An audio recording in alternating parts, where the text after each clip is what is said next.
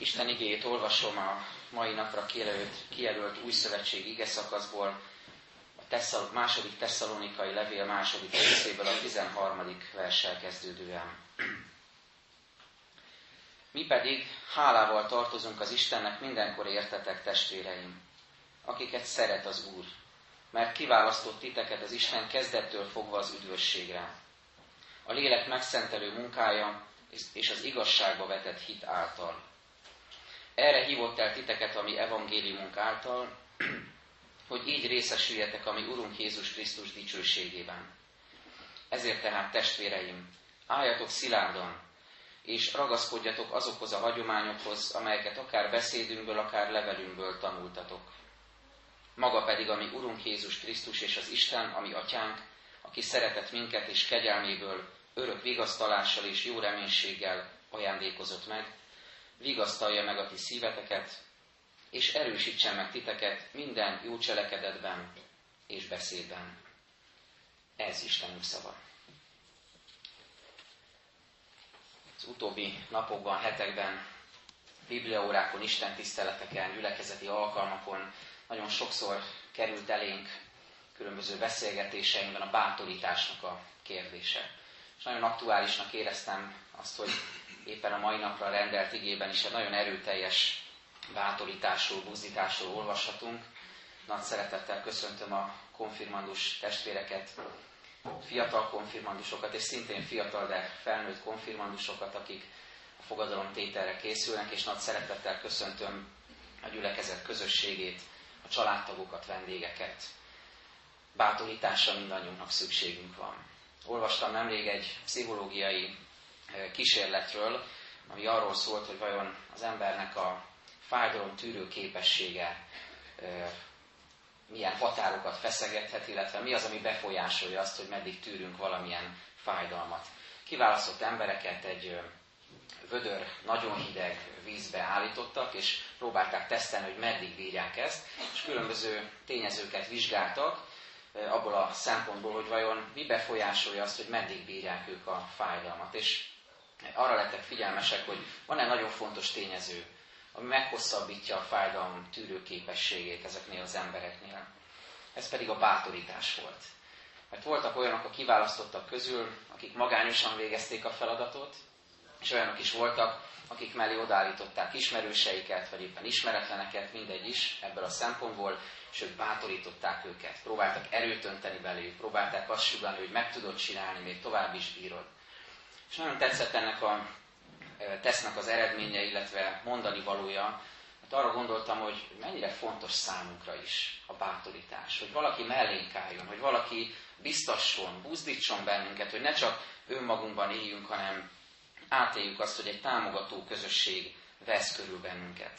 Pálapostól is ilyen ember volt, aki igyekezett bátorítani a rábízott embereket, úgy is mondhatnám a mély vízbe dobott első keresztény gyülekezeteket, akik szembe kellett, hogy nézzenek az üldöztetésekkel, a támadásokkal, tévtanításokkal, és ő maga is ilyen volt, és a munkatársai is ilyenek voltak. Olyan jó olvasni arról, hogy például Titus vagy Epafrász olyan emberek voltak, akiket Isten lelke arra indított, hogy ők felüdítsék, bátorítsák azokat a gyülekezeteket, akik közé küldte őket Pálapostól, és küldte őket a lélek bátorították és felüdítették azokat az embereket, akik szembenéztek különböző nehézségekkel, megpróbáltatásokkal. Isten igéje most bennünket is bátorít. Nem csak a konfirmációra készülő testvérekre tekintek, hanem mindannyiunkat bátorít most Isten igéje, amit olvastunk, mert kinek nincs szüksége bátorításra, támogatásra. Milyen jó ezt átélni, hogy valaki bátorít minket betegségben, időskorban, vagy éppen fiatalként különböző életre szóló döntések meghozatalában, gázlásokkal küzdve, utat keresve, önmagunkat keresve és megfogalmazva, hogy kik is vagyunk mi a világban, vagy éppen már megtalálva azt, és azon az úton e, igyekezve állhatatosnak maradni. Mindezekben szükségünk van biztatásra. Vagy szükségünk van bátorításra akkor, amikor viaskodunk félelmeinkkel, bizonytalanságainkkal, vagy néha a szégyenünkkel, a lelkiismeret fordulásunkkal, a lelki csomagjainkkal, amiket viszünk magunkkal, talán születésünk pillanatától fogva, vagy még régebben eredeztetve ezt. Vagy szükségünk lehet akkor is bátorításra, amikor vágyunk az életünk rendbetételére, érezzük, hogy valami nincsen rendben, valaminek még a helyére kell kerülnie, és akkor szükségünk van arra, hogy valaki mellénk álljon, és, és érezzük, hogy nem vagyunk egyedül, hogy erőt kaphatunk ebből a kapcsolatból, erőt ad nekünk Isten ezáltal is. Vagy szükségünk van bátorításra a döntéseinkben, hogy bizonyos kérdésekben tudjunk nemet mondani, mert erre is szükség van. Meg kell tanulni a kimondani a nagyon hangsúlyos nemeket. De ugyanígy nagyon nagy szükségünk van arra, hogy kimondjuk az igeneket is, amikre például ma is szükség lesz, amikor a konfirmandusok fogadalmat tesznek, elkötelezik magukat Krisztus ügye mellett és a gyülekezet közössége mellett. Szükségünk van tehát a bátorításra. Mi az, amiből erőt meríthetünk? Mi az, ami bátorítást nyújt nekünk ebből az igéből? Az első nagyon egyszerű gondolat, egyszerűen hangzik, és mégis óriási öröm rejlik benne. Így hangzik, van, aki szeret. Beszélgettünk a konfirmandusokkal is a felkészülés időszakában Jézus szeretetéről. Mit jelent az nekünk? Hogyan tudjuk megfogalmazni, érzékelni? Olyan jó ezt olvasni ebben az igében is, hogy Isten szeretett gyermekei vagyunk. Sok hasonló megfogalmazást olvasunk a Szentírásban. Isten igéje bátorít bennünket ebben, például azt mondja nekünk, szentek vagytok, vagy azt mondja nekünk, kiválasztottak vagytok, vagy azt mondja nekünk, a világosság gyermekei vagytok. Sokszor olyan kétkedve vagy bátortalanul fogadjuk, ezt pedig lehet ez bizonyosságként, valóságként fogadni Isten igényéből. És így van ez ezzel is, ezzel a kifejezéssel is, hogy mi Isten szeretetjei, szerettei, szeretett gyermekei vagyunk. Ráadásul Pálapostól olyan nyelvtani formulát használ, ami befejezettséget jelent. Ami arról szól, hogy ez a Krisztusban kapható szeretet, ez tökéletes. Nem kell továbbfejleszteni, nem kell, és nem is lehet az embernek ehhez semmit sem hozzátennie. Megmásíthatatlan, eldöntött, nem bizonytalan, nincsen feltételekhez kötve, nem ideiglenes, nem kizárólagos, csak bizonyos nagyszerű hívő emberekre vonatkozik, akikre úgy felnézünk, hanem minden ember, akit Krisztus kiválaszt, és aki kapja a lélek ajándékát, ebben részesül, és ez, ez, ezt vonatkoztathatja magára, hogy ő Isten szeretett gyermeke. Amikor készülünk valamilyen megméretésre, valamilyen ö, dolgozatra, feladatra, vagy éppen a konfirmációs ö, fogadalomtételre és vizsgára, akkor mindig van bennünk egy kis izgalom. Hogy vajon mindent megtettünk-e? Hogy vajon felkészültek vagyunk-e. Kint, amikor készültünk a csoportképre, meg az utolsó pillanatban még szólt a harang, akkor is volt, aki még a kis papírkáját nézegette, hát ha még gyorsan eszébe tud vésni valamilyen választ, és mondtam, hogy erre már nincs szükség. Igazából már minden ott van a fejetekben, szívetekben, amire szükség van, de nem is ez a lényeg, hanem az, hogy valójában, hiába gondoljuk ezt sokszor, hogy szeretnénk maximálisat teljesíteni, valójában ez nem fog menni soha nem leszünk teljesen tökéletesek. Soha nem fogjuk megtapasztalni azt, hogy most már maradéktalanul készek vagyunk egy feladatnak a végrehajtására. Viszont az a jó hír, az az örömhír, hogy nem is erre van szükség, hanem arra, hogy annak a tökéletességét, annak a maradéktalanságát fogadjuk el, ami Krisztus szeretetében jön felénk, amit ő ajándékoz nekünk. Isten szeretett gyermekei vagyunk. Ez az első jó hír, ami most bátorít bennünket, benneteket is, Isten szerettei vagyunk. Biztos tudjátok, hallottátok, hogy János Apostol az ő evangéliumában többször is e, így nevezi magát, hogy én, akit Jézus szeret, vagy egyes szám harmadik szemében így beszél magáról, hogy az a tanítvány, akit Jézus szeretett. Fölmerül a kérdés, hogy vajon Jézus a többi tanítványt nem szerette, de hogy nem, nyilvánvalóan, de valamiért Jánosnak mégis fontos volt, hogy így gondoljon magára, így határozza meg a tanítványi identitását, én vagyok az, akit Jézus szeret. És ezt most mi mindannyian magunkra vonatkoztathatjuk és elmondhatjuk, mi vagyunk azok, akiket Jézus szeret. A másik bátorítása ennek az igének, hogy van mire, pontosabban van kire alapozni az életünket és az, annak minden döntését. Ennek van egyéni és van közösségi vonatkozása is. Az egyéni vonatkozásról egy-két szót. Arra gondoltam, hogy biztos előfordult már veletek, vagy néhányatokkal, hogy kártyavárat építettetek. Én magam is részt vettem már ilyen projektben, amikor az ember kártyavárat épít, az, az egy nagyon bátor dolog, és nagyon vagány dolog. Különösen, hogyha sikerül megcsinálni és elkészül. Egy gond van vele, az ember rendkívül ideges lesz. Amikor az többi ember, akinek meg akarja mutatni, a közelébe megy. Egyszer láttam egy ilyen videót, ami arról készült, hogy valaki egy óriási kártyavárat épített napokon keresztül, és egy hát meglehetősen sutár mozgó riporter egy pillanat alatt pórázúzta az egész tevékenységét, szóval ez az érzés van bennünk, amikor egy nagyszerű és nagyon szép és látványos dolgot építünk fel, csak nagyon aggódunk, hogy ez pillanatok alatt tönkre megy. Vagy még egy kicsit a gyerekkorunkban, időben visszamenve, amikor homokvárat épít az ember, akkor is így van ez, ezzel, nagyon szép, csoda szép, de egy pillanat alatt oda megy egy vásott gyermek, és nem törődve azzal, hogy mennyit fáradoztunk ezen, és milyen művészi kifejezés, kifejezést vittünk ebbe az alkotásba, rögtön szétrombolja, nem, nem foglalkozik a mi érzésvilágunkkal. Van egy számomra nagyon kedves keresztény dal, amiben ezt énekeltem többször is. Nékem olyan Istenem van, ki homokváraimból erődöt épít. Ami homokváraimból, kártyaváraimból, ingatagnak tűnő építményeinkből Isten lelke fel tudja építeni az erődítményt, amit viszont senki és semmi nem tud lerombolni.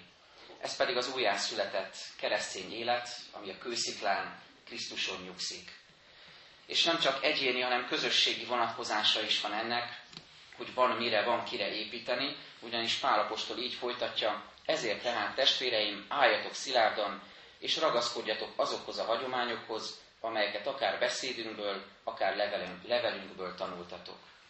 Úgy is mondhatnánk, nem csak hagyományról van itt szó, úgy is lehet fordítani, hogy örökség. Amit átadott Pálapostól is a rábízott gyülekezeteknek, amit ő maga Krisztustól kapott, és amit ők is továbbadhatnak az evangélium tovább sugárzásában. Így volt ez, a Szentíráson végig tekintünk, ez az Istentől való örökség. Így volt a pátriarkák, a proféták életében, az apostolok, az egyházatják életében, a reformátorok életében, az a, a hívő keresztény testvéreink életében, akik előttünk jártak, a Krisztus követő őseink, őseitek életében is így volt ez, a Pest hidegkúti gyülekezet korábbi és jelenlegi tagjai életében is így lehet ez, a tavaly konfirmáltak életében is így volt, és így lehet a ti életetekben is. Arra gondoltam, hogy például az evangélium szívét, amikor kimondjuk a János 3.16-ot, úgy szerette Isten a világot, hogy egyszülött fiát adta, hogy aki hisző benne hanem örök élete legyen. Milyen különösebb a belegondolni, hogy ezt ugyanígy, de személyesen átélve tudták elmondani az előbb idézett őseink. És ez számukra milyen bátorítást, milyen gazdagságot, milyen személyes bizonságtételt jelentett. Így történhet meg ma is közöttünk ez a személyes bizonságtétel a konfirmandusok részéről. És végül a harmadik bátorítása az igénknek, amellett, hogy van, aki szeret bennünket, és van, akire lehet építeni, Krisztus, a kőszikla, az alap, erről is olvasunk, hogy van, aki imádkozik értünk, van, aki imádkozik értetek. Pálapostól ugyanis egy imádságot fogalmaz meg. Egy keresztény közösség nevében mond el egy hálaimát és egy könyörgést a tesszalonikai gyülekezetért, és ez a könyörgés most a konfirmandusokért is, és mindannyiunkért elhangzik itt közöttünk. Mert ahogyan ő imádkozik ezért a gyülekezetért, így mi is átélhetjük, hogy nem vagyunk egyedül, hogy van valaki mögöttünk, aki esedezik értünk, akinek fontosak vagyunk, aki gondol ránk, aki nem csak tárgyi ajándékokat ad nekünk, hanem sokkal inkább lelki ajándékokban vezet bennünket és kíséri az életünket. Pálapostól a Róma 8-ban mondja, hogy a lélek esedezik értünk kimondhatatlan könyörgésekkel. Vagy az Ószövetségben is olvasunk arról, amikor Mózes és a nép harcol az amálekiták ellen, és Mózesnek a két kezét fel kell tartani, segíteni kell neki, mert már nem bírja az imádságot a csata alatt, és két oldalról Áron és Húr segítik őt az imádságban. Valami ilyesmi valósulhat meg a ti életetekben, a mi életünkben is, amikor magunkat kevésnek érezzük, de érezzük, hogy mögöttünk áll a családunk, mögöttünk áll a gyülekezetünk, mögöttünk állnak a hívő testvéreink, a hívő közösségnek a tagjai, akik esedeznek értünk és velünk.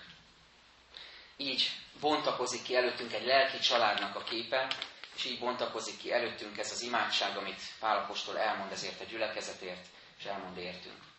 Szerdánként van egy kis imakörünk, a szerda délelőtti bibliaóra előtt, és van a gyülekezetben egy asszonytestvér, aki minden egyes alkalommal minden héten, minden szerda reggel álhatatosan imádkozik a megkeresztelt és a konfirmált fiatalokért és felnőttekért.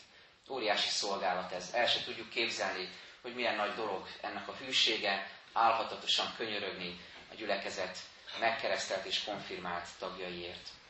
Legyen ez is egy nagyon erős bátorítás számotokra.